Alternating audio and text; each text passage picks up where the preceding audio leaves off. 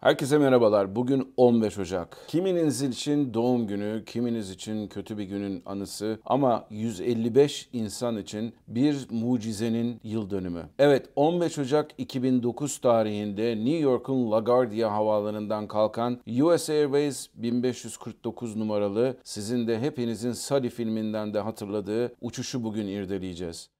Ladies and gentlemen, welcome aboard. This is your Kaptan Bahar.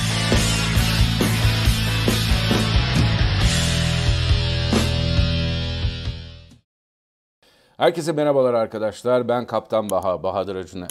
Bu zamana kadar Sully ile ilgili US Airways 1549 veya herkesin bildiği adıyla Hudson Nehri'nin üzerindeki mucize ile ilgili bir sürü video yapıldı. Gerek İngilizce yapılan videolar var, başkaları da kendi dillerinde yapmış olabilirler ve her şeyden önemlisi Türkçe'de yapılan bir sürü videolar var. Ama bunların arasında o kadar çok fazla bilgi kirliliği, o kadar yanlış bilgi ve o kadar o konuda deneyimsiz insanlar var ki en sonunda bu konuda ben bir video yapmaya karar verdim. Bugün günlerden 15 Ocak. 15 Ocak 2009 tarihinde her zaman her sabah normalde kalkan bir hava yolunun hiç bu zamana kadar uğramadığı kadar değişik bir acil durumla karşılaştığı ve en sonunda da hepimizin Hudson üzerindeki mucize olarak bildiği, üzerine filmler yapılan, üzerine kitaplar yazılan bir olaydan bahsedeceğim bugün sizlere. LaGuardia Havaalanı ilginç bir havaalanı. Her şeyden evvel havaalanından söz etmeye başlayalım isterseniz. Zaman içerisinde pistleri uzatılmış, New York'un aslında tam da göbeğinde olan bir havaalanı. Daha önceki videolarda da anlatmıştım size. Hatta Atatürk Havalimanı'nın şehrin içerisinde kaldığı ve bu havaalanından havayolu operasyonunun yapılmayacağını söyleyen insanlara karşı bu LaGuardia Havaalanı örnek verdiğim havaalanlarından bir tanesiydi. LaGuardia Havaalanı New York'un tam da böyle Manhattan'ın en yakınında olan bir havaalanı. Pistleri doğrultusundan dolayı da genellikle birbirleriyle kesişen pistlerden işlem yapan uçakları bu şekilde uçuran bir havayolu. Bazı durumlarda sadece tek pistte kaldığı da oluyor çok rüzgarlı olduğu zaman ama genellikle yapılan şey kuzeyli rüzgarlar olduğu zaman 04 pistinden kalkış yapılır ve arkasından da 31 pistine uçaklar iniş yapar. Hatta ve hatta geçenlerde ben United Hava Yolları ile LaGuardia'ya intikal ederken orada size çok güzel bir video çekmiştim. Bunu Instagram'a koymuştum. Eğer isterseniz aşağıda linki var oradan bakabilirsiniz. LaGuardia Havaalanı'nın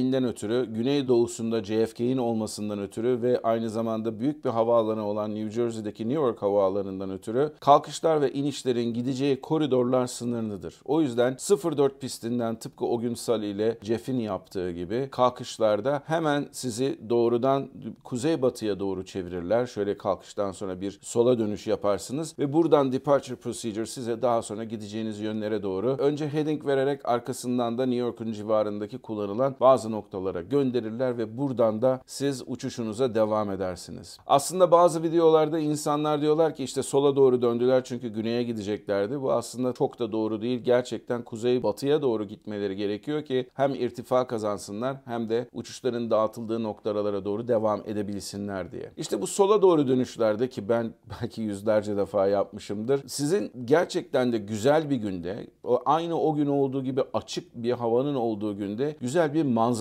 bekler. Nedir o? Manhattan'ın manzarası. Soldan baktığınız zaman aşağıda koskocaman Central Park'ı görürsünüz. Hakikaten de benim çok da sevmediğim New York gibi belki de hani çirkin diyeceğim ama bir şehir için gerçekten de güzel bir manzaradır. Hani uzaktan görünmesi açısından gerçekten de uzaktan güzel görünür. Şimdi o kalkışı anlatacağım size. Bu kalkışın nasıl yapıldığını filmden alınan bir parçalara bölerek ve onları size yavaş yavaş anlatacağım. Bu kalkışta nelerin olduğunu da görmeniz açısından. Aynı zamanda bu videonun altına da NTSB raporunun tamamını koyacağım. Orada da kokpitteki konuşmalarının tamamının dökümü var. Aslında filmde baya baya güzel sadık kalınmış bu orijinallerine ama onun dışında bir takım size de ekstradan bilgiler vermek istiyorum. Dediğim gibi o gün yapılan olay aslında rutin bir kalkış. Daha önceden bu, bu konuda da hiçbir bilgi verilmemiş sizlere. Daha önceden bu ekiplere bakmak lazım. Uçuşları nasıl olmuş diye. Şimdi genellikle US Airways ki benim zamanım zamanında tam bu zamanlarda da US Airways Express adına uçuyordum. Aynı sistem içerisinde bulunuyorduk ama başka bir hava yolunda uçuyordum. US Airways'in genellikle uçuşları işte hublarından diğer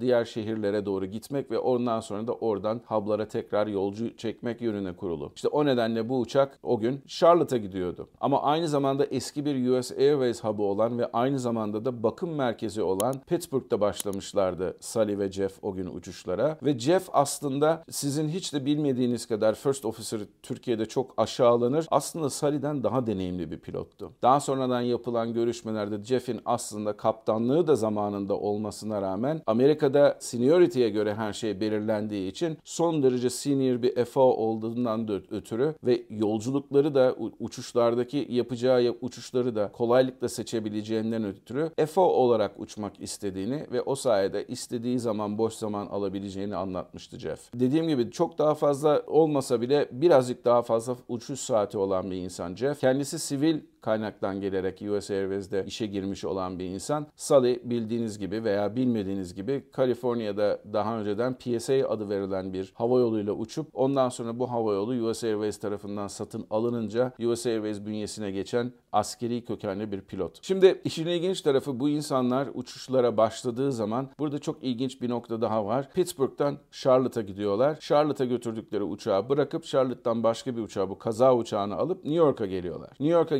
geldikten sonra da LaGuardia'dan tekrardan Charlotte'a dönmek üzere havalanıyorlar. İşte ilk bacakta daha önceden uçarken Pittsburgh'tan Charlotte'a doğru uçarken çok ilginç bir anekdot ortaya çıkıyor. Dediğim gibi Jeff daha önceden değişik uçaklarda uçmuş Amerika'da. Amerikan Hava Yolları diyorum US Airways o zamanlar daha sonra American'la birleşerek American adını aldı. Ve bundan sonra Airbus'a da ilk defa gelmiş bir insan. İşte burası aslında çok önemli. Neden diyecek olursanız ilk defa Airbus deneyimini tamamlayıp ve OE uçuşlarını da yani bir öğretmen pilotla yapması gereken olan uçuşları da bitirdikten sonra normal bir yolculuğa ilk defa çıkıyor ve yanında Sully var. Dediğim gibi bu onların aslında üçüncü bacağı. Dolayısıyla Jeff'in uçaktaki tecrübesi 37 saat gibi bir şey olması lazım. Tam ayrıntısını bilmiyorum ama 50 değil öyle söyleyeyim size. Şimdi diyeceksiniz ki bu kadar tecrübesiz bir first officer gerçekten uçakta bu kadar nasıl oluyor onu da anlatacağım size. Şimdi isterseniz öncesinde videoyu biraz gözden geçirelim. Video videoya baktıktan sonra bu uçuşta neler başlarına geliyor ona bir bakalım. New York'tan kalkıyorlar, runway 4'dan kalkıyorlar ve dediğim gibi Jeff uçan pilot. Uçan pilot Jeff olduğu için Sully de aslında komünikasyonu yapıyor. Radyoyla hava trafikle konuşmaları gerçekleştiriyor. I'll never get over how beautiful it is up here. Kalkıştan sonra işte böyle ne kadar güzel bir manzara olduğundan bahsediyorlar. Arkasından da çok da fazla zaman geçmeden ne yazık ki kuşlarla karşılaşıyorlar.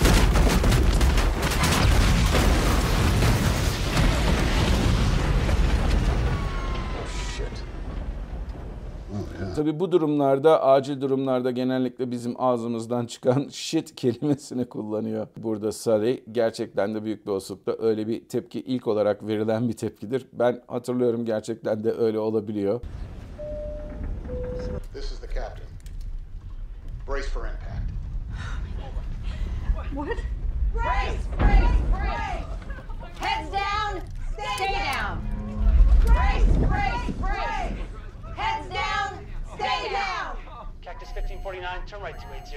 You can land runway 1 Teterboro. Şimdi burada hemen vurduktan sonra kuşlar ki kuşları da aslında birazcık bahsetmek lazım. Kuşlar Kanada kazları. Bunlar gerçekten kocaman hayvanlar. Yerde yürüdükleri zaman bazen toplu olarak bulundukları zaman sizlerin üzerinizde de yürüyen gerçekten korkutucu hayvanlar. O yüzden bunların motora girmesi ve motorları bu, bu derecede zarara uğratması gerçekten normal. Hiç de şaşırtıcı bir şey değil. Şimdi yapılan incelemede daha sonradan yapılan incelemede kazadan sonra yapılan incelemede öyle görülüyor ki iki motorda isabet oluyor ve iki motora da ikişer, üçer tane kaz girmiş durumda. Bunlardan bazıları aslında motorun palleri dediğimiz dönen pervane gibi noktalara vurarak bunları zarara uğratıyor. Bu normalde aslında. Çünkü uçak motorları sertifikasyon sırasında bu tür testlere de tabi tutuluyorlar. Kocaman bir kuleye asılıyorlar bunlar, çalıştırılıyorlar motorlar. Tam da işte tam güçle vesaire. Ondan sonra buraya test amacıyla motorlara kuşlar atılıyor. Donmuş kuşlar atılıyor. Fakat işte sorun da buradan kaynaklanıyor. Bu motorların aslında yapılan testlerinde kullanılan kuşlar bildiğiniz işte martıydı, güvercindi vesaire türünden daha küçük boyutlu kuşlar ve bu kadar fazla kuş girmesini de hiçbir zaman test edilmiyor normal motor testlerinde. İşte bu nedenle her şeyden evvel bu iki pilot bu zamana kadar test edilmemiş bir uçakta bir anlamda test pilotluğu yapıyorlar. Bakalım bundan sonra ne olacak kuşlar çarptıktan sonra.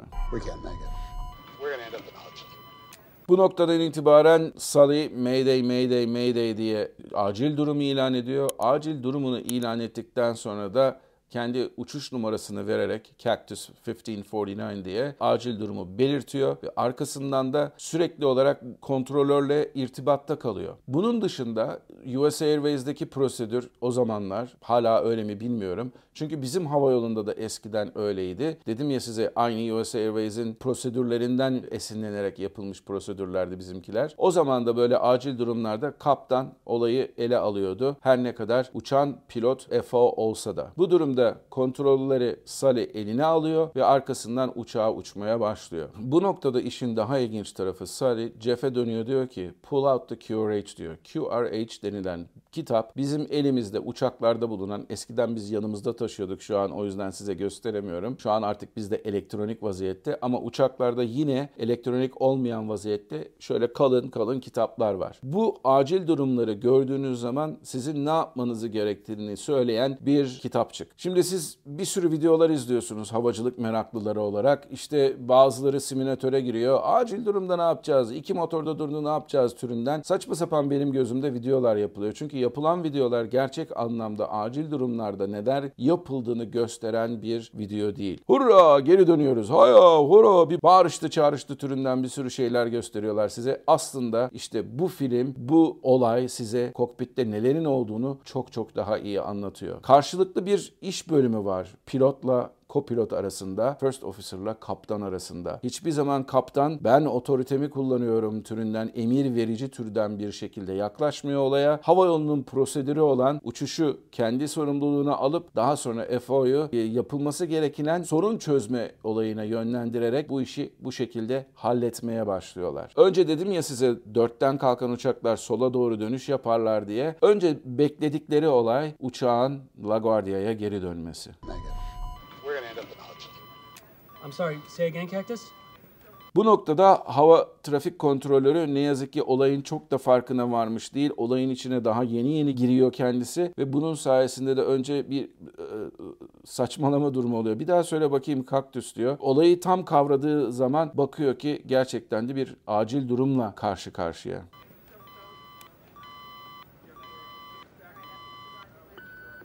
Cactus 1549, radar contact lost.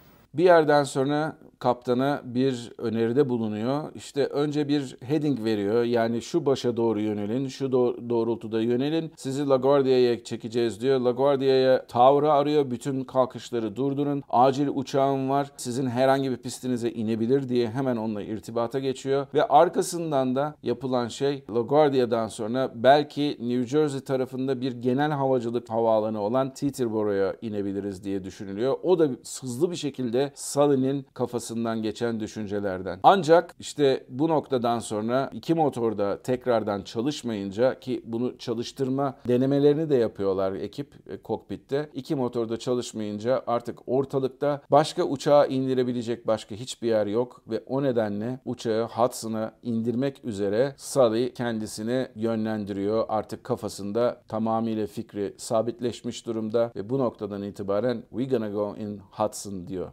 Buradaki olay aslında çok önemli. Burada çok büyük bir ADM dediğimiz Aeronautical Decision Making yani havacılıkta karar verme olayından bahsediyoruz. Havacılıkta karar vermek çok kolay bir olay değil, deneyimle kazanılan bir olay. Her zaman için verdiğiniz kararlardan bir takım sonuçlar çıkması mümkün. Bu sonuçların doğru sonuçlar veya yanlış sonuçlar olması da çok mümkün. İşte bu noktadan itibaren size çok önemli bir ayrıntı vereceğim. Daha kuşları daha çarpar çarpmaz birkaç saniye sonra Sully burada çok çok önemli bir şey yapıyor. Uçaklarda kaç tane motor var diye size bir tane video yapmıştım. Onu isterseniz burada izleyebilirsiniz. Aslında iki motorlu bir uçakta üç tane jet motoru vardır. Üçüncü jet motoru uçağın kuyruğu kuyruğunda bulunur ve uçağa kendi jet motorları çalışmadığı zaman elektrik ve bazı durumlarda da havada verir. Şimdi bu motora neden gerek var? Örneğin yerdeyken yolcu bindirirken siz körükten genellikle elektriği alırsınız ama tabii ki uçak motoru gibi pahalı bir şeyi çalıştırmak yerine arkada APU'yu çalıştırır ve uçağa elektrik verirsiniz. Aynı şekilde havalandırma da bu uçağın motor sayesinde, üçüncü motor sayesinde yapılır. Fakat aynı zamanda çok çok önemli bir şey daha var. Uçağın bütün sistemlerini ki Airbus gibi, Airbus 320 gibi fly-by-wire bir uçaktan bahsettiğimiz zaman uçağın bütün sistemlerini, bütün bilgisayarlarını bu e, APU denilen alet aslında güçlendirebilir. Bunların hepsine elektrik verebilir. İki motordaki jeneratörlerden beslenen tüm uçağın aslında elektriğini de APU'dan sağlamanız mümkün bu motorlar durduğu zaman. İşte bu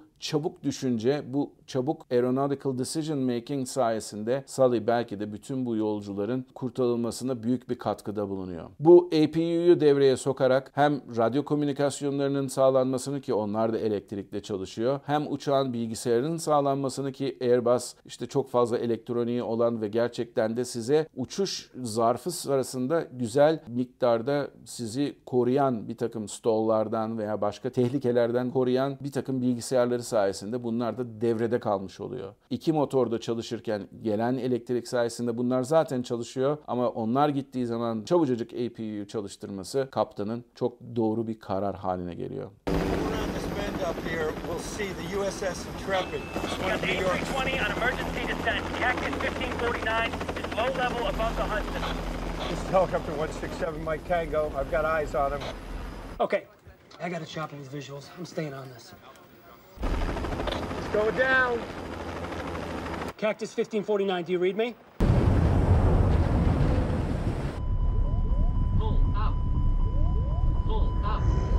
Evet belli bir noktadan sonra artık Hudson'a inecekleri belli. Fakat bu arada Jeff hala checklist üzerinde çalışıyor. Kaza sonrasında yapılan araştırmada aslında bu kazanın sonucunda ortaya çıkan en büyük verilerden bir tanesi de Airbus'un kullandığı çift motor arızası checklistinin gereğinden fazla uzun olduğu ve çift motor arızasının da genellikle 30 bin fitte 40 35 bin fitte uçarken çok büyük miktarda sizin irtifanızın olduğu ve bunun sonucunda da uçağın burnunu aşağıya doğru vererek motorları tekrardan pervaneleri döndürerek çalışmaya zorlamanız üzerine kurulu bir checklist olduğu anlaşılıyor. Ama tabii onların o kadar bir zamanı yok. Bu noktada yapmaları gereken şey uçağın hızını belli bir seviyenin üzerinde tutmak ki uçak stola girmesin. Nasıl karşılıyorlar? Her zaman olduğu gibi ister Cessna 172 uçurun, isterseniz Airbus 320 veya benim gibi 747 uçurun. Her zaman bu durumda yaptığınız şey elinizde olan irtifayı bir şekilde hıza dönüştürmek.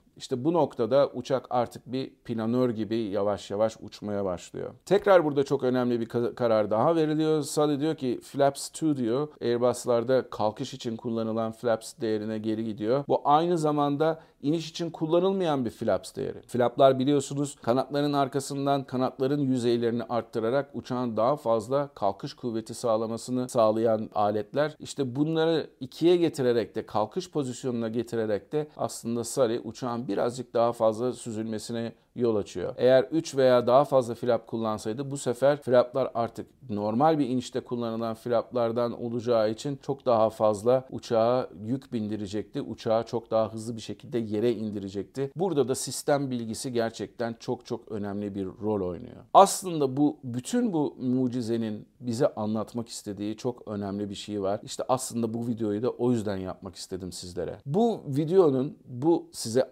anlattığım bütün olayların aslında çıkarılacağı çok önemli bir şey var. Havacılık bir ekip işi. Havacılık ben kaptanım her şey benim dediğim gibi olur işi değil. Havacılık bir kaptan olarak sorumluluğu üzerinize aldığınız zaman ne kadar bilgi sahibi olursanız o kadar iyi bir pilot olduğunuzun işi. Havacılık kaptan ve FO olarak sadece konuşmalarına baktığınız zaman o kadar yalın konuşuyorlar ki birbirleri arasında sadece ve sadece uçuşla ilgili kısa ve öz bilgiler paylaşıp aynı zamanda Jeff de bir yandan checkliste yapıyor. Tabii tamamlayamadan gidiyor. Jeff'in yapmış olduğu görev de aslında çok önemli. Çünkü filmde anlatıldığı şekilde ikisi de birden kalkıp ondan sonra yolculara yardımcı olmuyorlar. Jeff aslında evacuation checklisti tamamlıyor. Kokpitte birazcık daha fazla kalıp Sully bu sefer geriye gidiyor. Yolculara yardımcı oluyor. Ama burada çok önemli bir şey daha var. Bakın çok güzel bir istatistik var NTSB'nin kaza raporunda. Görüyorsunuz ki aslında insanlar uçağa bindikleri zaman çok önemli olan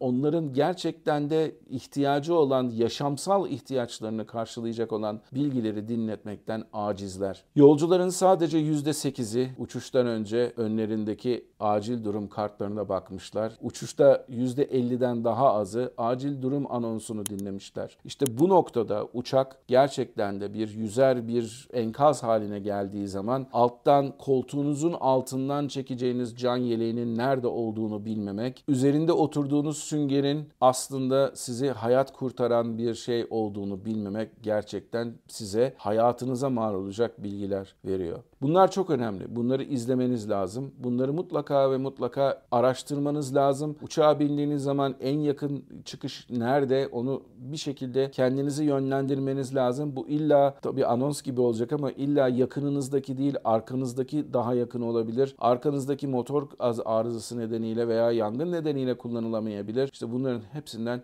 farkında olmanız lazım. Dedim ya bu bir ekip işi diye o kadar güzel bir şekilde bu 2-3 dakikalık olay gerçekleşmiş ki gerçekten de bu hava yollarında bütün ekipleri eğitmek amacıyla kullanılan bir video haline gelmiş durumda. Çünkü Sully telefonu alıp yani anonsu yapıp arkasından da Brace for Impact dediği zaman arkasından bu anons sonucunda kabin ekibinin ne yapacağı o kadar belli ki kabin ekibi kendilerine verilen iyi eğitimin sonucunda bu sözü duyduktan sonra Brace Brace heads down, stay down şeklinde sürekli olarak insanlara bağırarak anons etmek zorundalar. Ve bunu yerde, yerle buluşana kadar, yerde iniş gerçekleşene kadar sürekli olarak söylemek zorundalar. İşte bu iyi bir eğitimin o zaman içerisinde bir uyarıyla ki bu da Brace for Impact uyarısı hemen devreye girmesi sonucunda oluyor. Aynı şekilde iyi bir eğitim, uçak sistemlerini iyi bilmek, bir pilot olarak sistemleri iyi bilmek sizin kalkıştan hemen sonra kuşlara vurur vurmaz APU'yu gelip çalıştırmanızı da gerektirebiliyor. Aynı zamanda bu zamana kadar hiçbir şekilde denenmemiş bir şeyi bir şekilde denemek ve bu inişi başarıyla gerçekleştirmek de gerçekten ne kadar iyi bir eğitimle olacağının